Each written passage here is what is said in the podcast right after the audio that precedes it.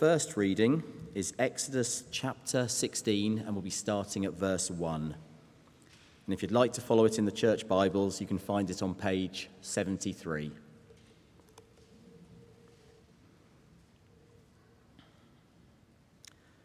The whole Israelite community set out from Elim and came to the desert of Sin, which is between Elim and Sinai.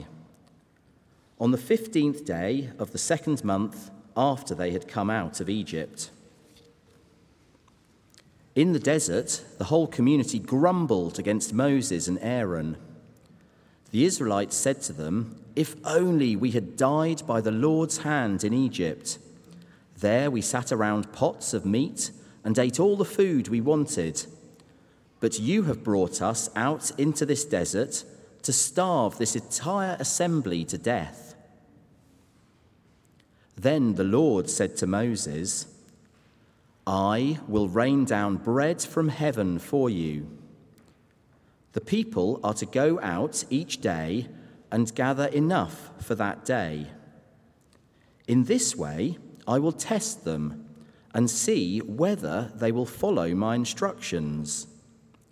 On the sixth day, they are to pre- prepare what they bring in, and that is to be twice as much as they gather on the other days." So Moses and Aaron said to all the Israelites, "In the evening you will know that it was the Lord who brought you out of Egypt. And in the morning you will see the glory of the Lord, because he has heard your grumbling against him. Who are we that you should grumble against us?" Moses also said, "You will know that it was the Lord when he gives you meat to eat in the evening and all the bread you want in the morning, because he has heard your grumbling against him. Who are we? You are not grumbling against us, but against the Lord." Then Moses told Aaron, "Say to the entire Israelite community, 'Come before the Lord, for he has heard your grumbling.'" While Aaron was speaking to the whole Israelite community, they looked towards the desert, and there was the glory of the Lord appearing in the cloud. The Lord said to Moses, "I have heard the grumbling of the Israelites. Tell them, at twilight you will eat meat, and in the morning you will be filled with bread. Then you will know that I am the Lord your God." That evening, quail came and covered the camp. And in the morning, there was a layer of dew around the camp. When the dew was gone, thin flakes, like frost on the ground, appeared on the desert floor. When the Israelites saw it, they said to each other, "What is this?" For they did not know what it was. Moses said to them, "It is the bread the Lord has given you to eat. This is what the Lord has commanded. Each one is to gather as much as he needs. Take an omer for each person you have in your tent." The Israelites did as they were told. Some gathered much, some little. And they, when they measured it by the omer, he who gathered much did not have too much. He who gathered little did not have too little. Each one gathered as much as he needed. Then Moses said to them, "No one is to keep any of it until morning." However, some of them paid no attention to Moses. They kept part of it until morning. But it was full of maggots and began to smell. So Moses was angry with them. Each morning, everyone gathered as much as he needed, and when the sun grew hot, it melted away. On the sixth day, they gathered twice as much, two omers for each person. And the leaders of the community came and reported this to Moses. He said to them, "This is what the Lord commanded. Tomorrow is to be a day of rest, a holy Sabbath to the Lord. So bake what you want to bake, and boil what you want to boil. Save whatever is left, and keep it until morning. So they saved it until morning, as Moses commanded, and it did not stink or get maggots in it. Eat it today, Moses said, because today is a Sabbath to the Lord. You will not find any of it on the ground today. Six days you are to gather it, and on the seventh day, the Sabbath, there will not be any. Nevertheless, some of the people went out on the seventh day to gather it, but they found none. Then the Lord said to Moses, "How long will you refuse to keep my commands and my instructions? Bear in mind that the Lord has given you the Sabbath. That is why on the sixth day he gives you bread for two days. Everyone is to stay where he is on the seventh day. No one is to go out." So the people rested on the seventh day. The people of Israel called the bread manna. It was white like coriander seed and tasted like wafers made with honey. Moses said, "This is what the Lord has commanded. Take an omer of manna and keep it for the generations to come, so that they can see the bread I gave you to eat in the desert when I brought you out of Egypt." So Moses said to Aaron, "Take a jar and put an omer of manna in it. Then place it before the Lord to be kept for the generations to come." As the Lord commanded Moses, Aaron put the manna in front of the testimony, that it might be kept. The Israelites ate manna for forty years, until they came to a land that was settled. They ate manna until they reached the border of Canaan. An omer is one-tenth of an ephah. This is the word of the Lord.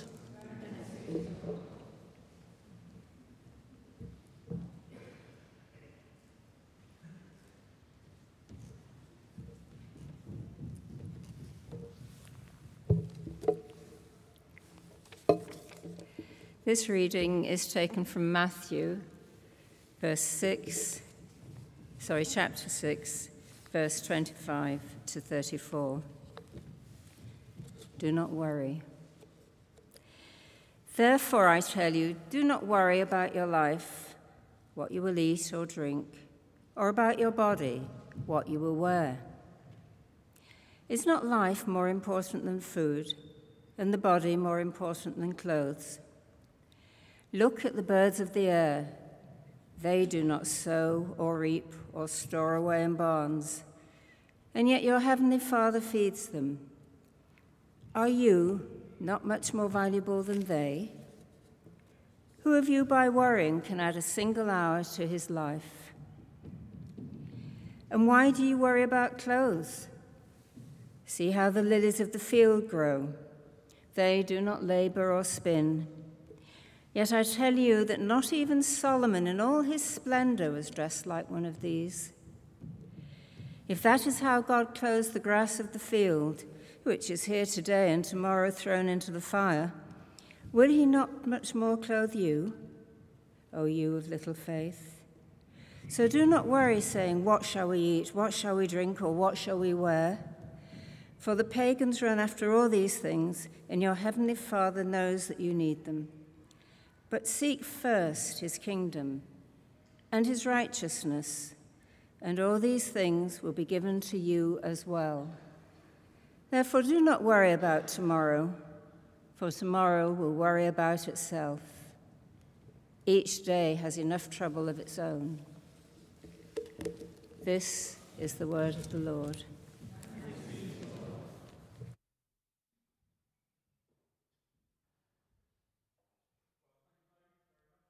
Those readings, am I on?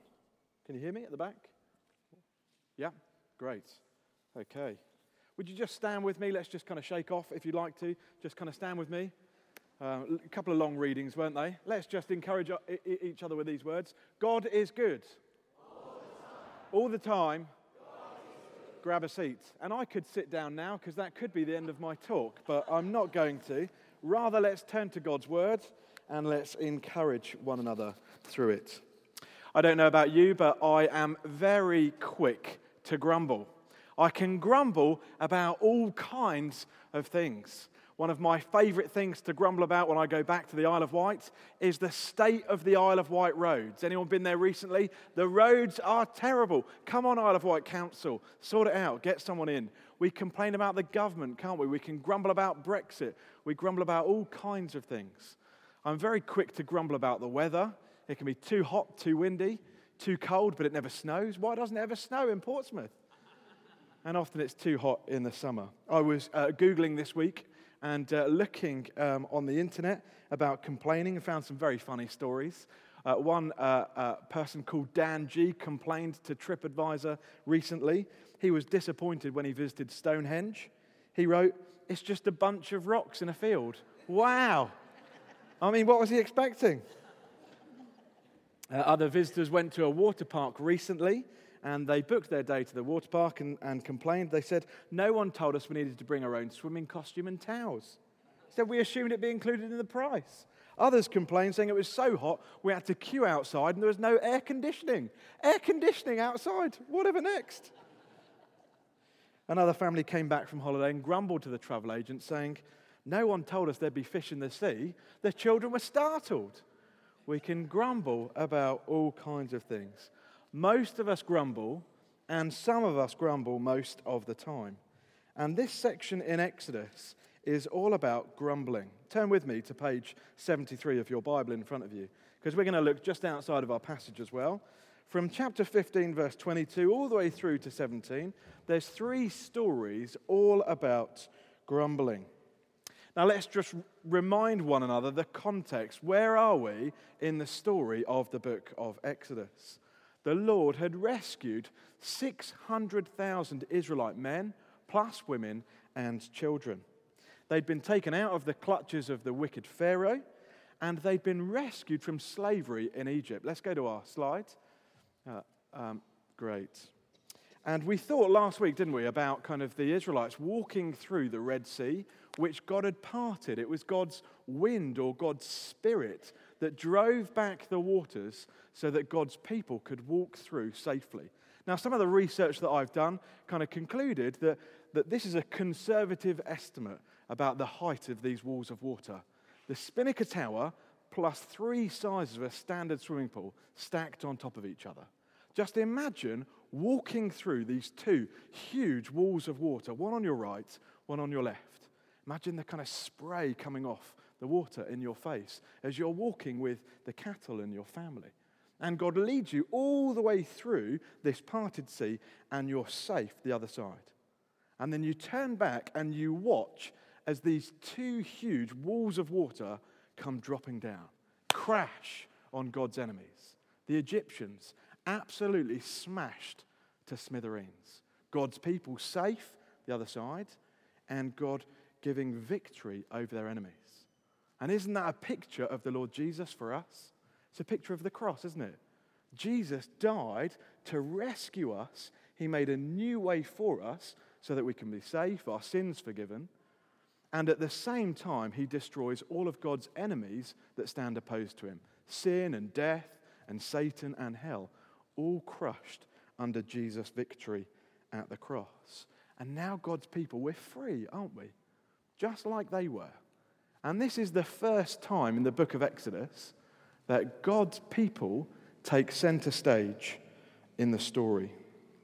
And we're asking ourselves, what kind of people are these Israelites going to be? What kind of people is it that God has just rescued? Look with me at Exodus fifteen. Well, there are people, and it looks really good, who make music and sing to the Lord. Verse two. The Lord is my strength and my song. He's become my salvation. He is my God, and I will praise him. Is that your God? Hallelujah. It's looking so good for the Israelites, isn't it? God is good. All the time. It's good, isn't it? But we need to learn from these Israelites, and we need to learn. Let's go to our next slide. We need to learn the first point, and it's this. We need to see the faithlessness of the Israelites. Just think for a moment.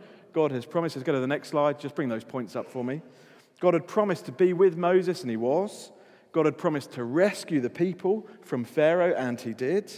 And they're singing these praises to the Lord. And three days later, it looks like God's goodness has all but dried up. Look with me at chapter fifteen, verse twenty-two. They traveled for three days into the desert without finding any water. Now, I wonder if you've ever been to the Middle East, if you've ever walked through the desert. Has anyone ever gone a day without drinking water? Just put your hand up if you have. One day without drinking any water. Okay. Have you ever done two days without water? Two days, okay. Now, I imagine after two days, you're going to be pretty thirsty, particularly if you're walking through a desert. And these guys were thirsty, and it's just amazing, isn't it, when you get a nice cold glass of water on a hot, on a hot sunny day. We're looking forward to the summer, aren't we? Just drinking that refreshing cold water. It's so satisfying. But these guys were thirsty. They had no water. And um, they they come to this place called Mara in verse twenty-three, and they realize that the water there is undrinkable. They just can't drink it. And just think again about this context. They've been rescued. They're God's people. They're safe from God's enemies. They're now free with God. God's overthrown every enemy. And what happens after salvation comes to this people? They're tested. Their trust in God is tested. And that's what happens. God tests our faith. God tests his people's faith. Who ever heard about a faith not being tested? That's what God does. He tests our faith to prove whether it's genuine in him or not. Well, God does uh, make this bitter water sweet. You can read that passage later. And then in verse twenty-seven, let's go back a slide. They go down to a place called Elim, where there's twelve springs and seventy palm trees, and they camped there near the water. I mean, being thirsty, that's going to satisfy you, isn't it? But I don't know, six hundred thousand men plus women and children with seventy palm trees, I think they're going to strip those trees like locusts, right? That's not going to last very long. So they move on, and they um, and they they do. Uh, they leave that place, and we come to chapter sixteen. But before we look at this, would you just flick with me to page one thousand two hundred seventeen in your Bibles?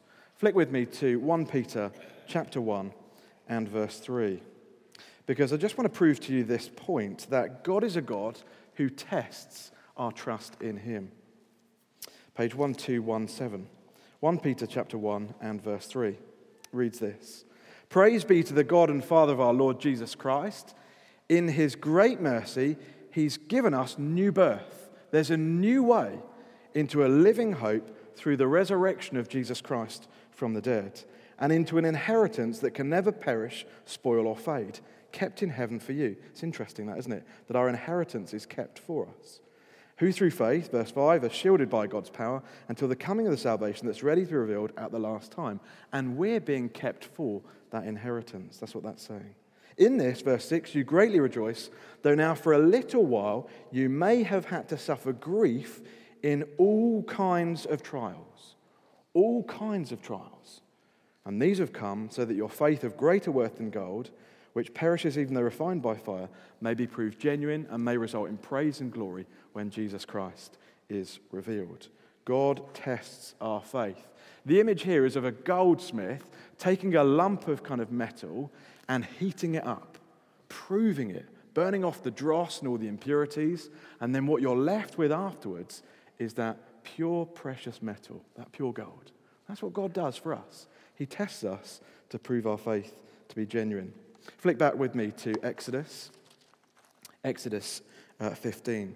Because God tested this people, end of verse twenty-five, the Lord made a decree for them, and he tested them, and he said, "If you listen carefully to the voice of the Lord your God, and if you do what is right in his eyes, if you pay attention to his commands and keep all his decrees, I will not bring on you any of the diseases I brought on the Egyptians, for I am the Lord who heals you." Well, that's the test. Chapter sixteen. Six weeks have passed since this, and now God's people, they're still in the desert, and this time they run out of food.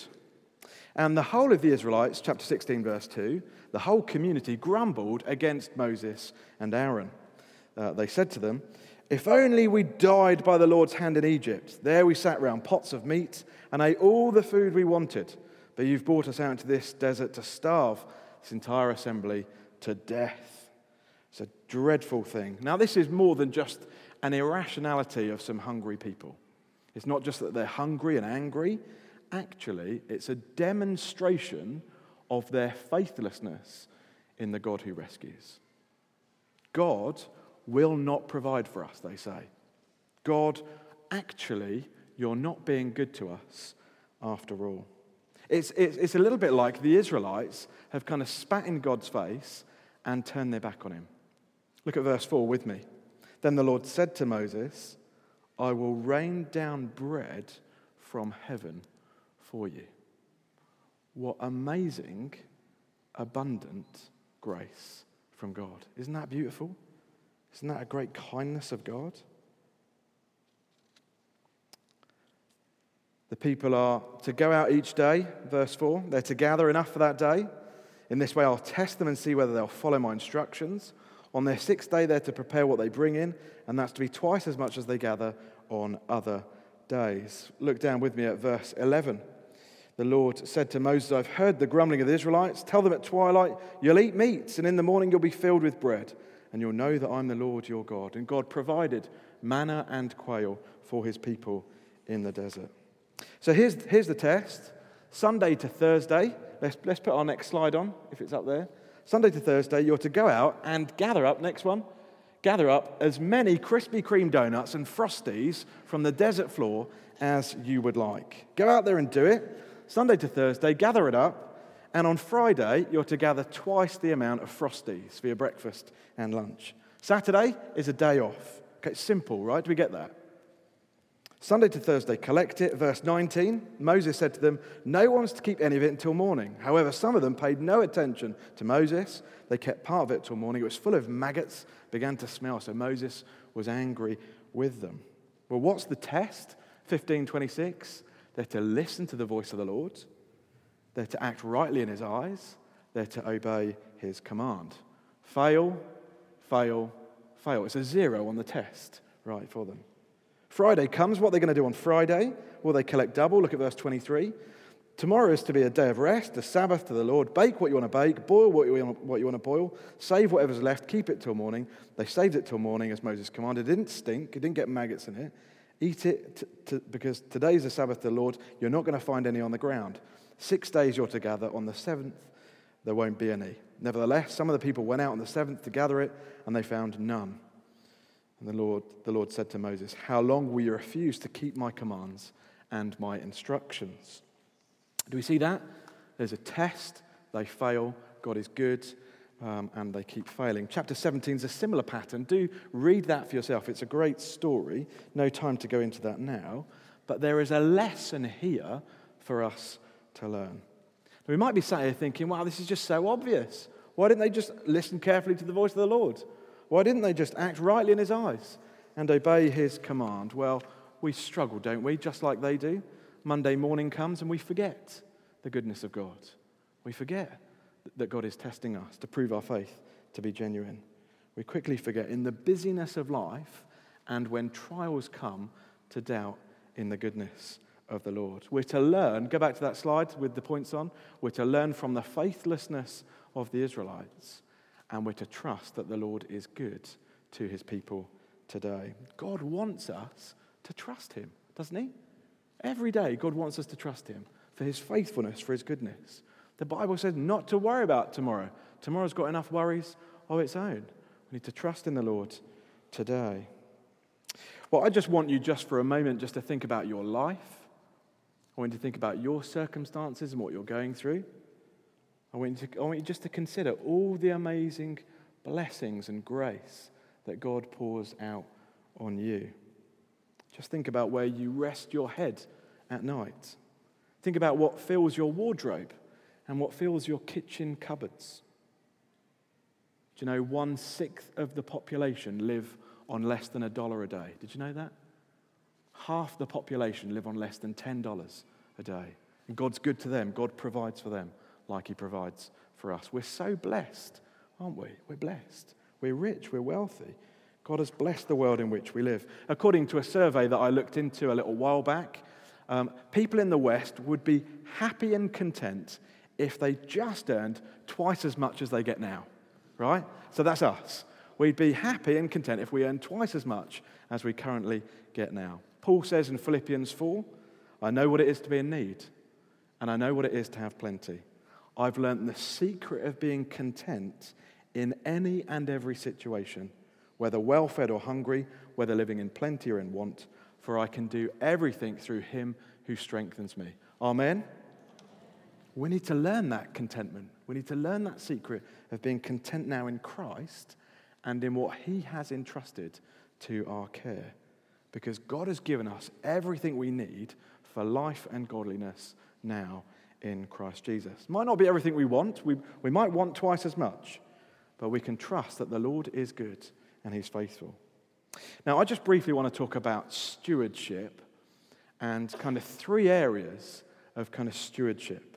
Now, I know we hate talking about money, we hate talking about how we use our time and resources, but three biblical principles about stewardship. The first is saving. Now, you might be surprised to learn that saving is actually encouraged in the Bible. It's possible to save and invest in the future and at the same way be rich towards God and store up treasures in heaven. It's possible to live like that.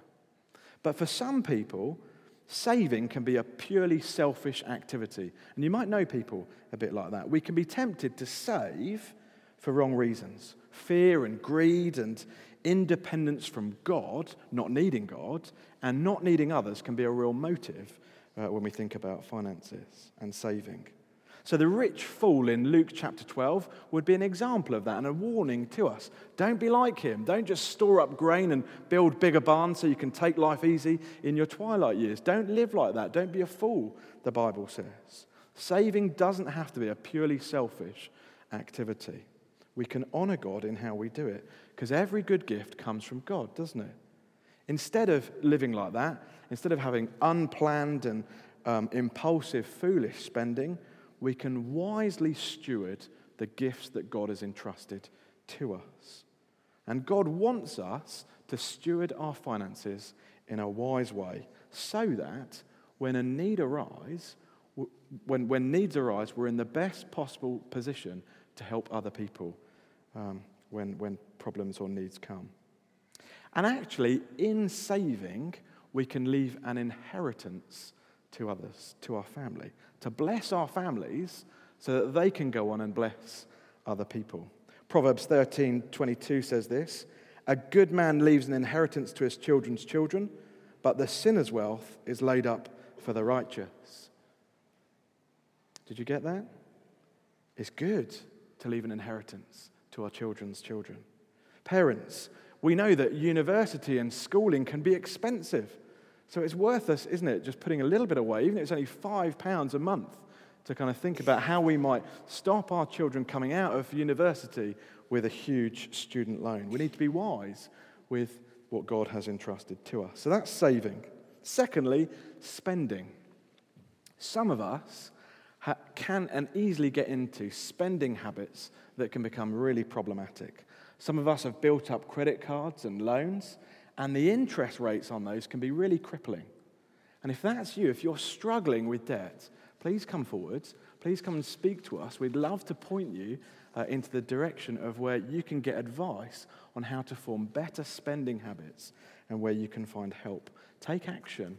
Uh, don't suffer with that today. And on the flip side of that is hoarders, people who just grab hold of their money, and they cling hold of it so tightly, who don't spend money full stop, consumed by the need just to hold on to what they have. Actually, living like that can bring curse and judgment upon your life, the Bible says. God has given us good gifts to enjoy his good creation, so we're to do it. So if you're a hoarder, if that's you, if I'm talking to you now, you need to get out more. Go and spend some money, okay? Guys, if this is you, take your wife out to dinner. Or better than that, take her on holiday and buy her lots and lots of dinners. Don't hold on to everything that you've got. Enjoy God's good creation, but don't take spending to the extreme, either spending all your money um, or kind of holding on to it too tightly. Don't be stingy. Whichever's right for you, find that balance, okay, um, with our spending. And thirdly, giving. And we need to hear this, I think, don't we? Giving should be sacrificial and costly to us, but it should never cripple us. Some of you might need to look at your uh, finances and review your giving. And if you're giving too much and you're starting to feel the pressure of it, review it and give less to the work of the ministry here at Saint Jude's Church. Others, you might not be giving at all. Well, uh, my encouragement is to give so that the gospel here in Southsea can go out. Because what we want to do is bless our community. We want to see lives transformed, don't we? We want to see people come into contact with the Lord Jesus Christ, his life and death, resurrection and ascension. They need to know their sins can be forgiven and eternal life is on offer through Jesus. And as you give to the work here, actually we can do that more and more. A broad rule that kind of Mel and I have followed throughout our married life is that we give away ten percent of our income, of what comes in. We give out ten percent to the charities and the churches that we support. It's part of our spiritual act of worship. And thirdly, uh, some of you, when you give money to the church here, you're giving it over to us, you're entrusting your money to us. Trust that we're going to use your money wisely for the advance of the gospel, so that people can hear about Jesus and put their trust in him. And we want you to know that you can trust us with your money, but don't trust us too much. Saint Jude's publishes its accounts every year. Please do review the accounts and look at how your money's being spent, how we're caring for the assets like this church building and others, um, and how we're supporting and caring for the charities and mission partners that we support.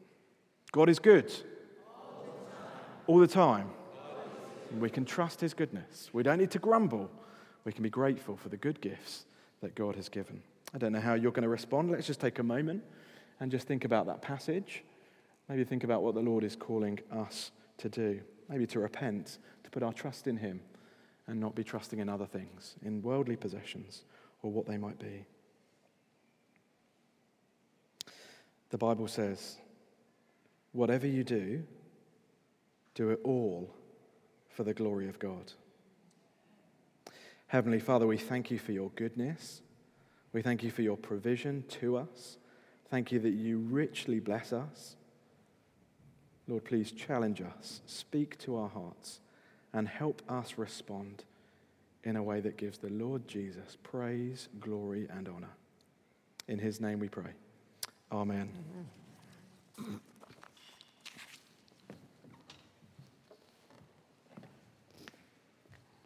Thank you, Adam. So let's stand and sing in response uh, to Adam's message about God's unfailing love, his faithful provision for all our needs. So let's stand and sing, Great is Thy Faithfulness.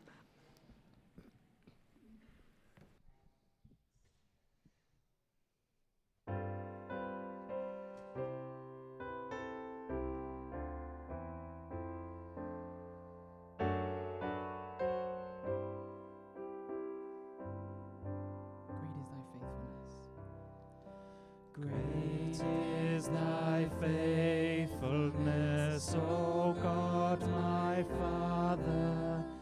There is no shadow of turning with thee. Thou changest not, thy compassions, they fail not. As thou hast been, thou forever be. Great is thy faithfulness, great is thy faithfulness, morning by morning new mercies I see. All I have needed thy hand hath provided. Great is Lord, unto me. Summer and winter and springtime and harvest, sun, moon and stars in their courses above, join with all nature in manifold witness to thy great faithfulness, mercy and love.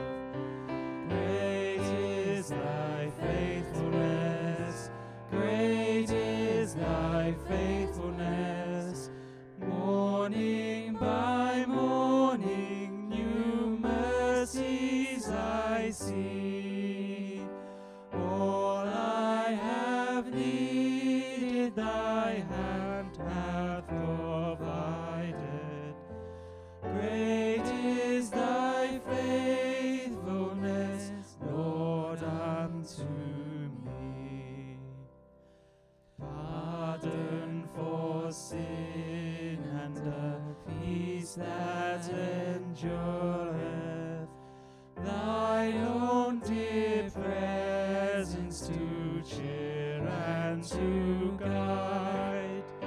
Strength